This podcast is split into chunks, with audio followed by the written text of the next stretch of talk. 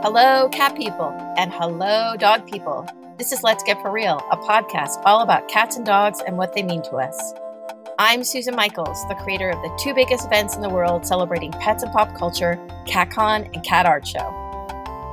Okay, so on today's episode, we are going to talk about something that has created a flurry of confusion in the pet world for pet owners.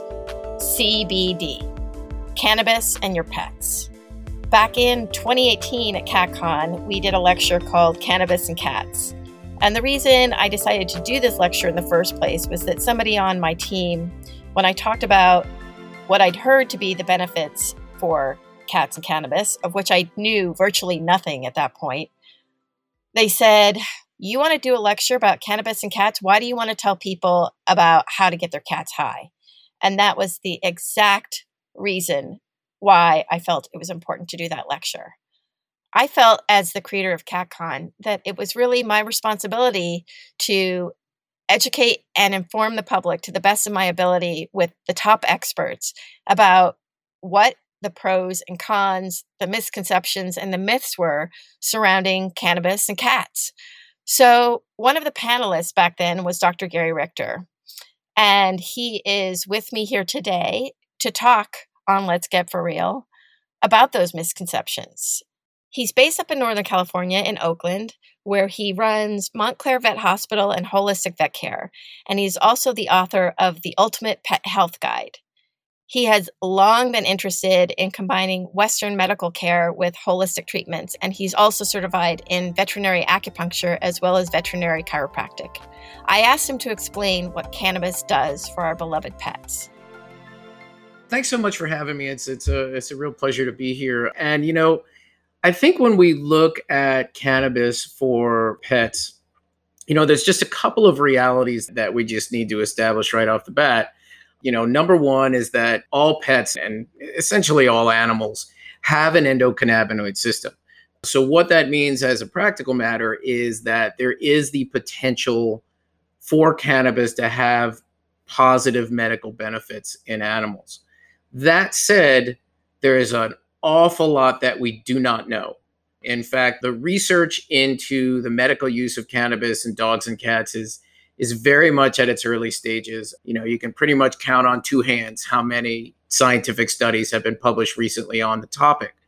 That said, the studies that have been published are very encouraging from both a safety and an efficacy standpoint. Uh, as it pertains to dogs, we have studies looking at both arthritis as well as seizures, and more are coming. There will uh, hopefully be clinical trials for cats as well. But, you know, the bottom line with cannabis is, is I look at cannabis or medical cannabis in the same way that I would look at any pharmaceutical, which is this is something that can be helpful. This is also something that potentially can cause problems if it is not used properly, uh, meaning not used in the right case, not used in the right animal, not used at an appropriate dosage.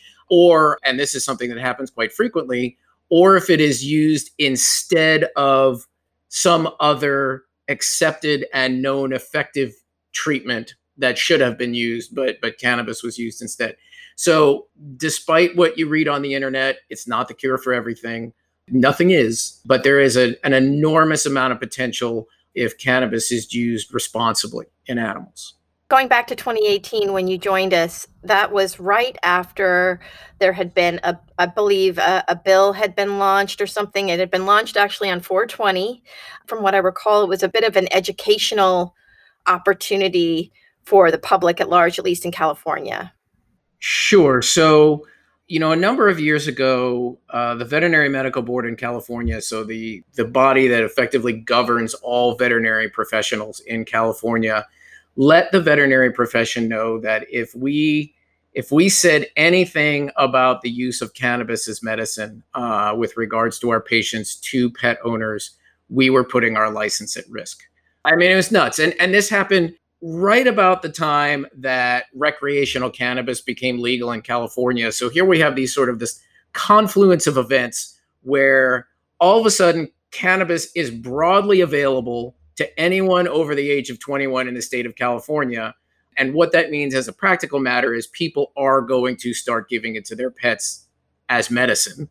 uh, whether your veterinarian likes it or they don't. And right at the same time, the Veterinary Medical Board tells us that if we say anything, they might take our license away.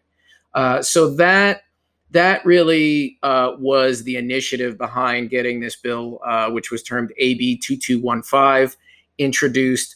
It did ultimately pass. So A B twenty-two fifteen is now law, uh, and that law allows veterinarians to discuss the use of cannabis with pet owners. Uh, there is another bill that is uh, pending before the legislature now that would take it one step further and allow veterinarians to, quote, recommend the use of cannabis. Now, you don't want to get into the, the weeds, so to speak, as far as the differences between discuss and recommend. But the bottom line is, is that is that we're getting a lot closer to a place where veterinarians can be comfortable having these conversations with pet owners, basically functioning in exactly the same way that physicians in California have been operating since nineteen ninety-six.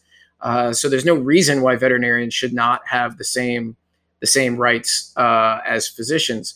Now, the thing to realize is, is all of this is largely a state by state issue. Right, right. Because cannabis in the broader sense is still federally illegal.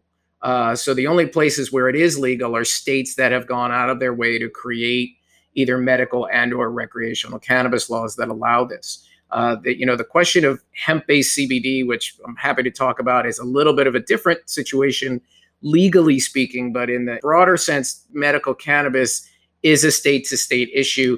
And that is something that, that both myself and uh, a number of veterinary professionals are working on, really creating sort of a grassroots effort in various states to try and get similar laws passed in those states to protect veterinarians and pet owners. We've seen this deluge of pet C B D companies come to the forefront and going to pet expos and yeah. trade shows, whether it's pet related or not. It seems to be the number one fastest growing industry by a landslide. You know, I managed to get a number of questions from people that I wanted to pose to you. Sure. And, you know, one of the biggest questions came from a longtime CatConner. If people feel or have talked to their vet or talked to their friend and say, my kitty has arthritis, I want to try out some C B D products on, on her. Where do they go? Do they go to their vet? Do they go to a dispensary? Do they go to Amazon? Where do we get the medical grade, the right stuff? Right. That really is the question. How is your average pet owner supposed to be able to differentiate what they're buying, what quality they're buying? And it's a it's a very difficult landscape in that sense. I mean, in truth, it's not all that different than the entire nutritional supplement landscape, both for veterinary and for humans, in the sense that there's no government oversight here. You know, if you buy a bottle of vitamins for yourself off the shelf, there's no government agency that's making sure that that company is putting in that bottle what they say they are on the label. So the entire supplement market, to be quite honest, is very much a buyer beware neighborhood. And that's something that people just need to be aware of. And, and, and you know, sort of the old adage, you know, of, uh, you know, when you buy cheap, you get cheap is very much true when it comes to supplements and, and particularly these days when it comes to C B D. Because C B D is a somewhat expensive product to produce. Thus, if you're buying a product that seems, you know, inexpensive compared to a lot of other ones, then it's possible that what you're buying is just not very concentrated. So you're not going to be giving a really effective dose. Or it could be that you're buying a product that's just falsely labeled. And, you know, they may say there's a certain number of milligrams in a dose of C B D, but there isn't. As it pertains to like, where does somebody go? Uh, you know, you have a number of options. I mean, my first recommendation to people would always be to go speak with your veterinarian if that is something that your veterinarian is willing to talk with you about. Depending on where you live and who your veterinarian is, that may or may not be the case. But if you're fortunate enough to have a veterinary professional in your area that will actually have that conversation with you, that's that's your ideal situation. You know, beyond that, if you're going to go to a dispensary, then most likely what you're looking at is you're looking at a product that has some degree of T H C in it. It may not have much compared to, to C B D, but that's a really important thing to realize because as soon as you cross that line into giving a product with T H C, you do have to start thinking about chances of toxicity, chances of intoxication, chances of problems. And that's when you have to be a little bit more careful about calculating a dose. And with all due respect to people that work in, in cannabis dispensaries, they are not qualified medical professionals. And I would not trust somebody that works over the counter in a dispensary to be handing out medical advice, either by virtue of product for an animal or, or specific dosing. Similarly, when you go online, whether it's Amazon or somewhere else, or you go to your local pet store, again, how are you supposed to know what to buy? And, and this is difficult because, you know, there's a lot of money to be made in this market. There's a lot of people out there. The, the, you know, the market is flooded. And my suggestion to people would be a couple things. You know, number one, you want to stick with some more of the kind of major, more reputable type brands. I'm going to try and avoid naming brands specifically here because okay. I think that's a not a good place for me to go. But there are very well-established, reputable brands of C B D for animals out there. So that's number one. Number two, you should always, either through the company's website or by calling the company, you should always get what's called a certificate of analysis, or sometimes what's called a C O A. A C O A is a laboratory analysis of what's in the bottle of medicine that you're buying. Any high quality cannabis product should come with a C O A. And, you know, my experience is companies that are doing this kind of work, they, they will brag about their C O A and about how great it looks. So whether or not they're putting that uh, on their website, Uh, whether or not, you know, if you call them, they'll say, oh, yeah, we'll happily email that to you. You know, my experience with high quality cannabis producers is if you start asking them questions like that, the good ones will not let you off the phone because they're so excited to tell you about how great their product is and all the wonderful things that they're doing to make sure their product is high quality. The ones that get cagey and dodgy about information is the ones that you probably want to take a pass on. Uh, but like I say, at, at the end of the day, it is very much a buyer beware neighborhood.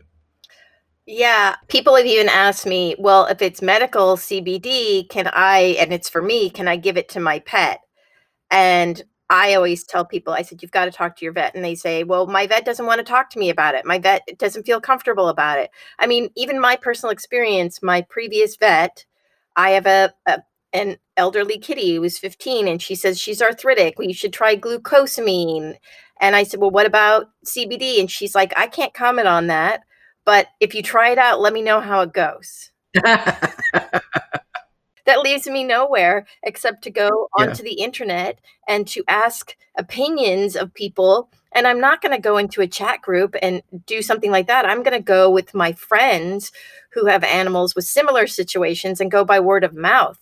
And that scares me because I don't know how to give the proper dose to my pet. I, I don't know who's giving me the information that could be accurate or inaccurate. And that's too scary. So I'm going to err on the side of no altogether, you know? Yeah. I, and, and so I, I just feel that there's so many people in that position and it's not a one product fits all. It does not supplant proper medications and things like that. But, you know, it's sort of, sort of such uncharted territory.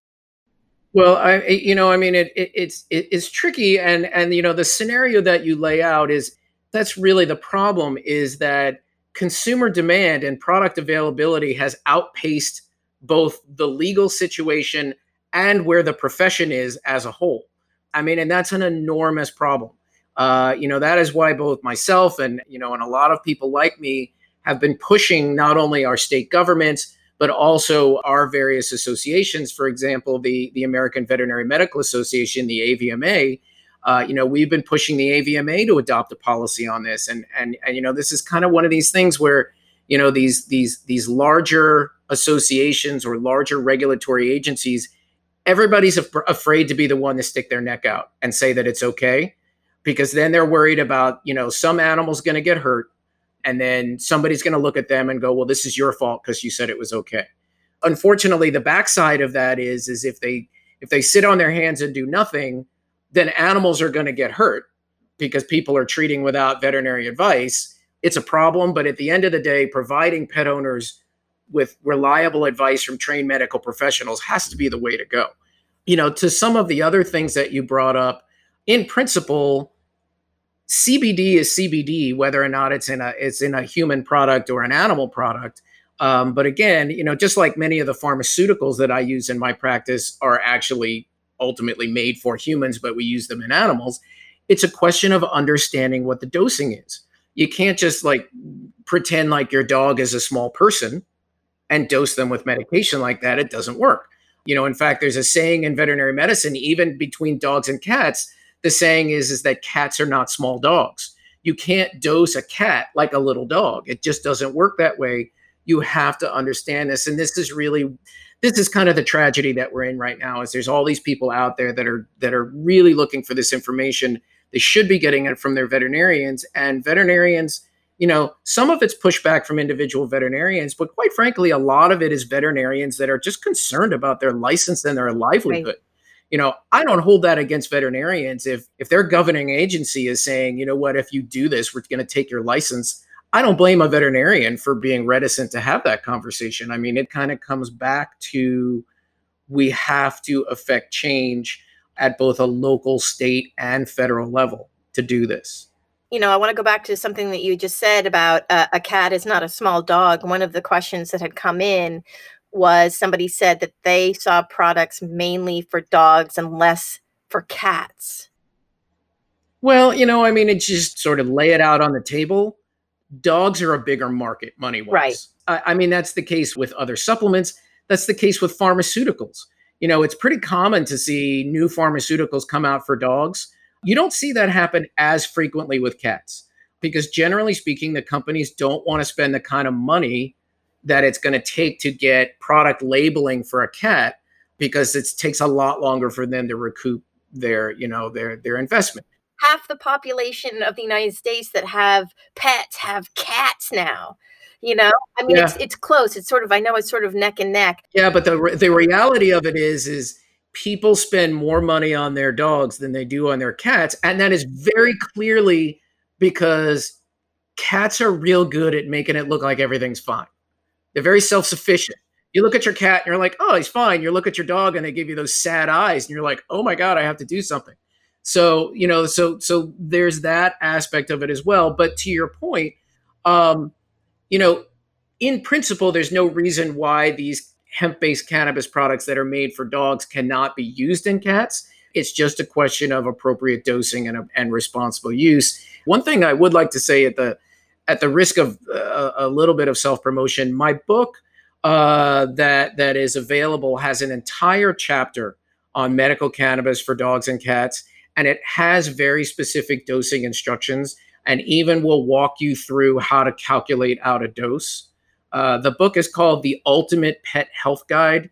What was the catalyst or the turning point when you, you've been a veterinarian for many years, that you decided to go into this part of your profession?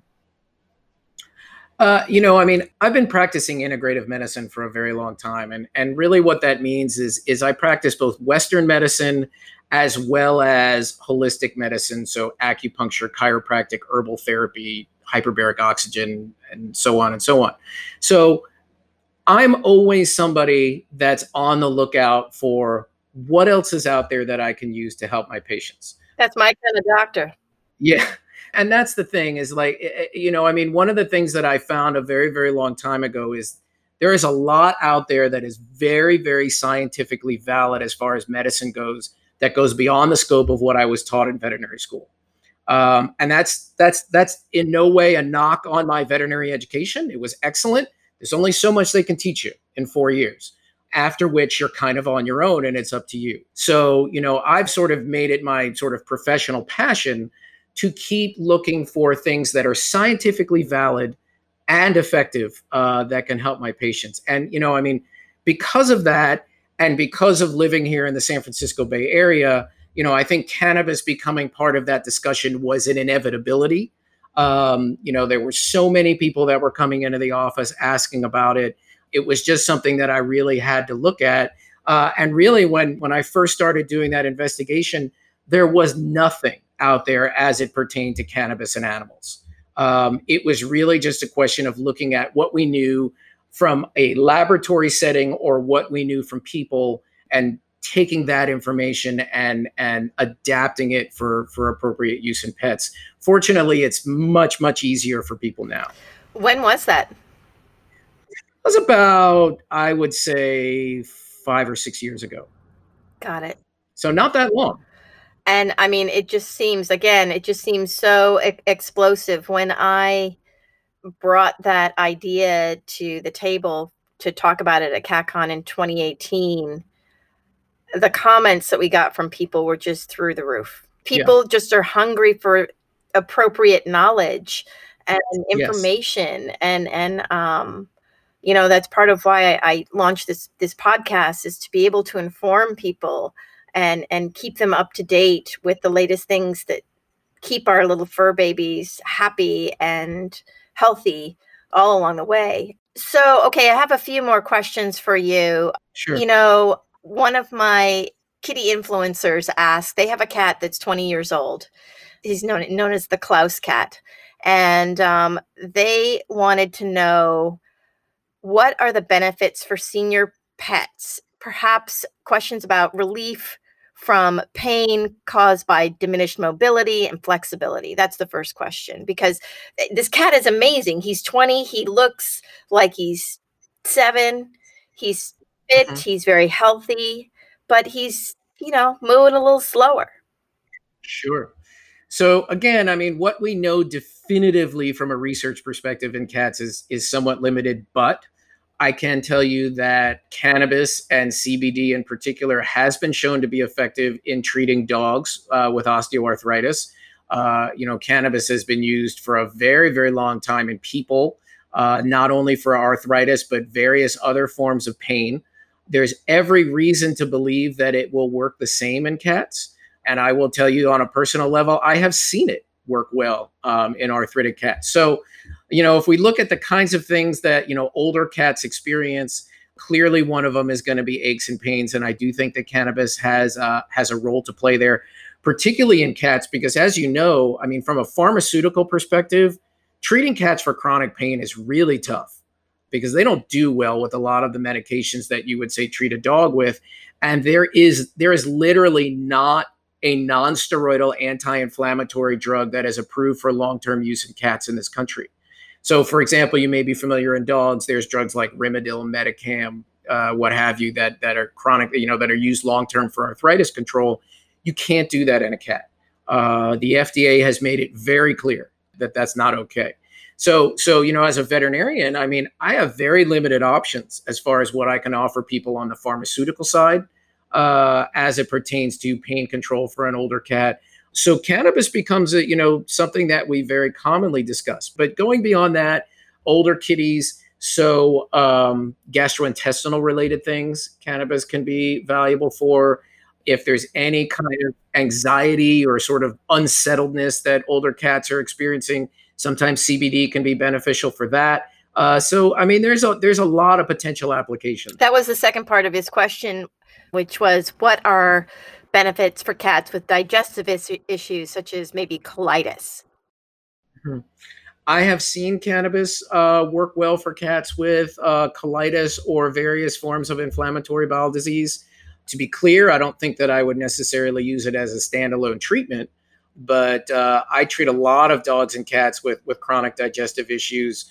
And as you and your, your listeners are undoubtedly aware, from a from a medical perspective, a lot of these animals wind up on drugs like prednisone, metronidazole, other kinds of really strong pharmaceuticals. You know, in my experience, you can get a lot of these animals off the pharmaceuticals, or at the very least on significantly lower doses of pharmaceuticals, with the use of appropriate diet, appropriate nutritional supplementation, with the use of cannabis, uh, which can be beneficial both from an inflammation standpoint, uh, you know, from a digestion perspective, uh, from a sympathetic, parasympathetic balance perspective.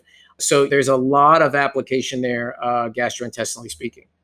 Okay, I have another question from somebody that runs Milo Sanctuary, which is the biggest special needs animal sanctuary in Los Angeles, or in Southern California, actually. Um, there's two questions. I'll give you the, the first one, which is, um, what effect does C B D have on animals with severe anxiety issues?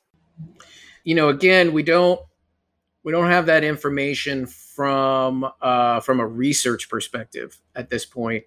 But I can tell you from personal experience, from just seeing patients on on C B D, Uh, a lot of them respond very well to C B D to help with anxiety. You know, now one thing that I that I always tell pet owners, and this is, you know, it's not just a C B D issue, um, but this is true for any supplement that you might use for anxiety, and it's also true for any pharmaceutical that you might use for anxiety. And, and that is that medication or supplements are not going to fix this problem. Uh, you know, think about it through the lens of a person with an anxiety disorder. You cannot, as a general rule, medicate that anxiety disorder away. Uh, the medication is helpful from the standpoint of it, it helps that person or helps that animal get to a place where they're in a better headspace to where they can, they can accept behavioral adjustments and behavioral changes. So like from a human perspective, what that means is they're going to therapy. From an animal's perspective, it's more of a training and a behavioral desensitization issue. So for example, a dog with separation anxiety, there's absolutely nothing that I could put a dog on for separation anxiety where I would say, give him this and it's going to be fine. It just doesn't work that way. Unfortunately, you just can't medicate that kind of stuff away. But if you give that along with appropriate training, a lot of times you can really make a lot of headway with these guys. The other part of the question from Milo Sanctuary is, does C B D help with motion sickness while traveling? That's an interesting question. Um, not that I am aware of. Um, can't say that I've ever had somebody tell me that they used it for that purpose. Um, I'm not sure that I'm even aware of too many people who have used it for that purpose. So I would say probably not, with the possible exception of if you're talking about like one of these dogs that you put them in a car and they're getting all torqued up and all nervous to the point where they're so freaked out, then they're going to throw up. I mean, if you can calm them down a little bit, then maybe you can improve that situation. But, you know, as a sort of as a primary treatment for motion sickness, I would say probably not. Yeah. That's a good point. Like your, your dog's getting freaked out. So it's more of the yeah. anxiety issue. You know, somebody else asked about, could you define what full spectrum C B D is? That's a really awesome question. And it's interesting the way that question was posed, because full spectrum C B D is, it's kind of a contradiction in terms. So C B D is a molecule.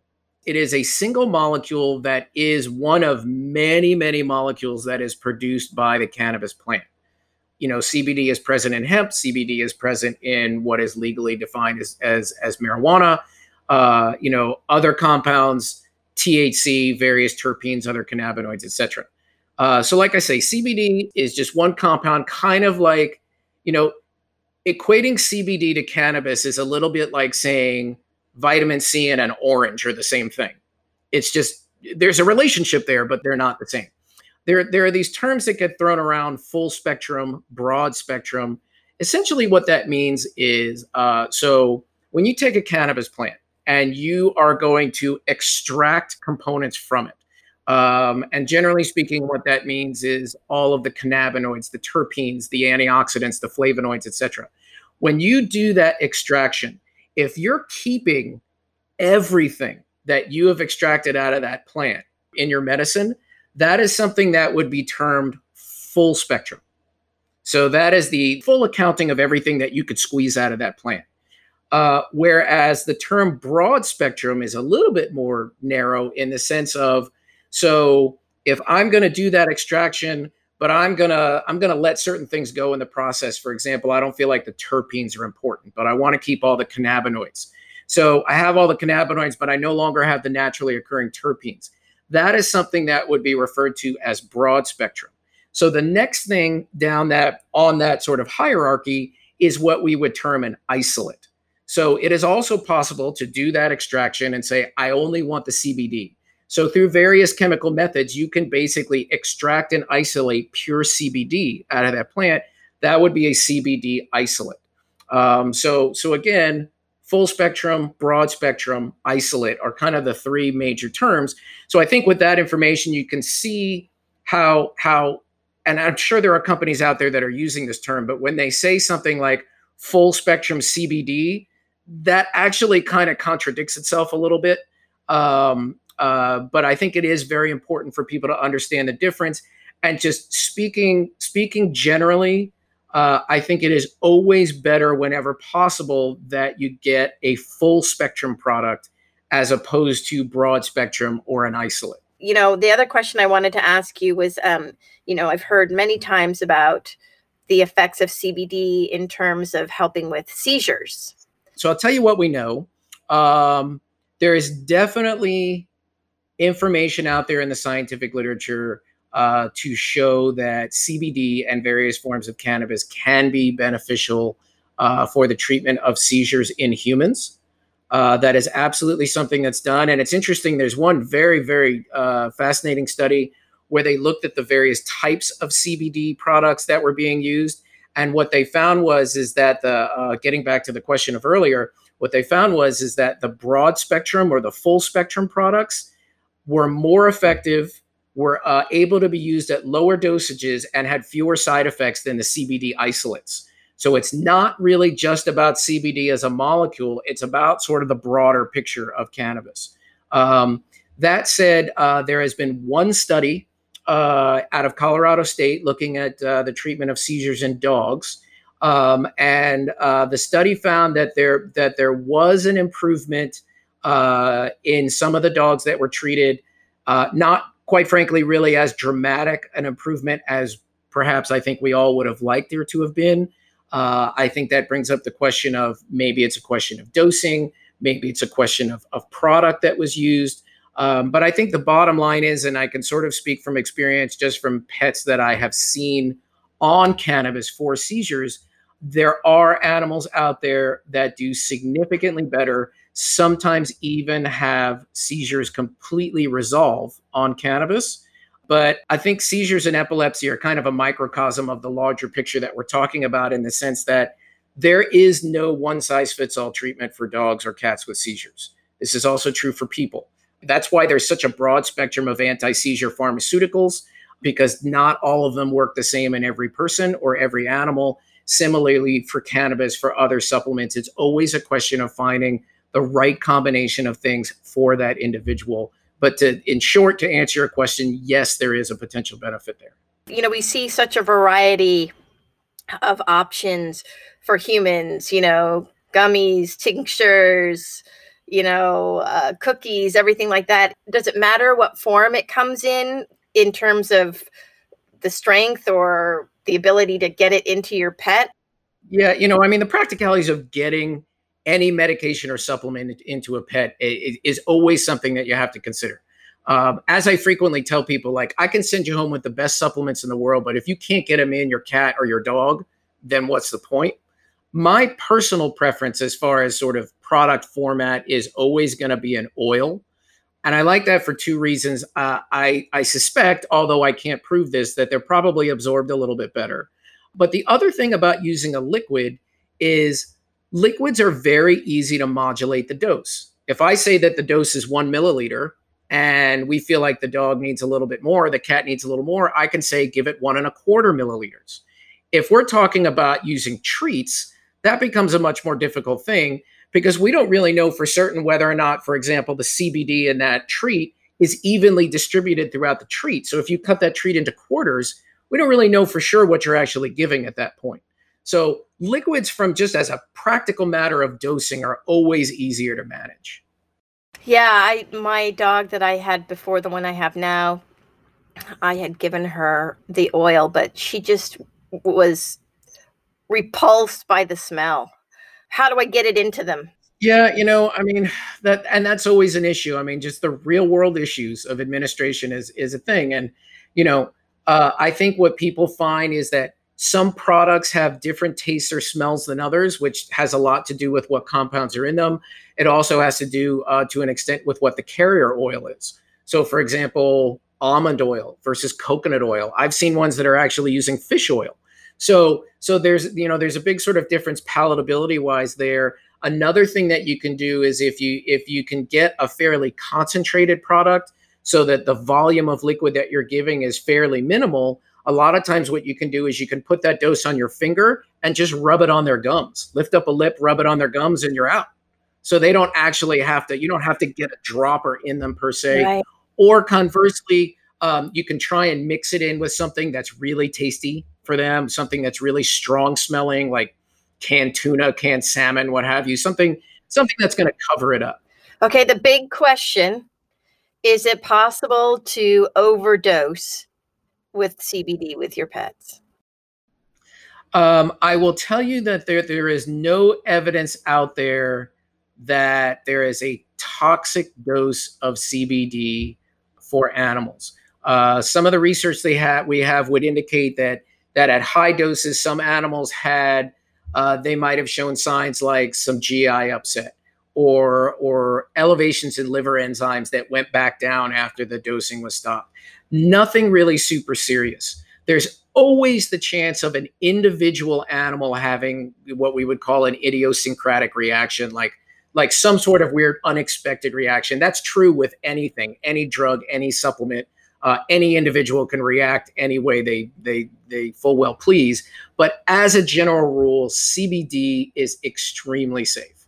I mean, it sounds like it really goes back to treating the individual. Always. It's not just, oh, all dogs can have this, all cats can have this, and and just like all humans can have this, you know? Um, if that was the case, I would have no job. This is true. This is true. Um, can you offer up some resources um, for the audience in terms of places they can go to get more information? Sure. My book is a good resource. I also have a uh, I have a website where we provide a lot of information about holistic and integrative medicine, cannabis included, much of it free. The website is called my pet thrives dot com. Uh, so that is certainly something that people can look at as well. And it's a little premature, but but since you asked, I will bring it up. Um, there is an organization that I am part of the formation of. It is called the Veterinary Cannabis Society. It's a national nonprofit organization that uh, our mission is, number one, to educate both professionals and pet owners, and number two, to promote a legislative agenda to allow veterinarians to become part of the discussion as it pertains to medical cannabis. We are literally in our infancy. Uh, the website, quite frankly, is not even up yet. It will eventually be veterinary cannabis society dot org, and that'll be a great Uh, resource for people to look at also. In terms of where we're headed with C B D, sort of the next frontier, um, is this the sort of thing that we're going to see in supermarkets? Are we going to see it infused into mainstream pet food lines? You know, in, in, in terms of the crystal ball, um, I'll tell you what I think, um, for whatever that's worth. Um, I think that ultimately... Uh, the relaxation of laws as it pertains to C B D and cannabis more broadly on the federal sense is is inevitable, because I think that the people of this country are going to demand it. So I think eventually you will see you will see more and more products out there. You will see more F D A approved pharmaceuticals containing cannabis, whether it's C B D or T H C. That will happen over time. At present, there's basically one um that has F D A approval, um but there are a lot of companies that are doing the research essentially to get to that that bar that the F D A requires uh in order for them to be approved pharmaceutical products. There's always going to be this this differentiation between an F D A approved pharmaceutical and a supplement. So there's always going to be these quote over the counter C B D products out there. Whether or not there's going to be sort of more stringent regulation to these products on a personal level, I kind of hope that there is, um, because I think that there's a lot of unsavory people out there that are just looking to make a quick buck. As to your food question, that is a very, very different question. There is a very specific list of approved ingredients that you can put in animal food. Not surprisingly, C B D is not on that list. Um, it takes an awful lot to get something on that list. There are people out there that are looking to get um, hemp products. So whether it's hemp seed or hemp as a food product added to the list of um, approved animal food ingredients. But as far as like saying like a dog food that's going to say now with added C B D, uh, probably not anytime in the foreseeable future. It sounds like from the beginning of our conversation, we're already there as far as the demand. It's just that the various approvals and the information can be sparse. Yes, the uh, the wheels of power move slow. Yes, bogged down in bureaucracy. Amen to that. Well, guys, that is it for this episode of Let's Get For Real with Doctor Gary Richter. You can check out his book, The Ultimate Pet Health Guide. You can get it on Amazon. And as far as Let's Get For Real, you can find us online and on social at Let's Get For Real. And we want to hear from you and see how your pets are doing. Please email us at hello at Let's Get For Real. That's F U R real dot com. And don't forget to subscribe, rate, and review this podcast. Our team includes Avishai Artsy, Roxana Dunlop, and me, Susan Michaels. Be well, take care of your pets, and give them an extra snuggle today.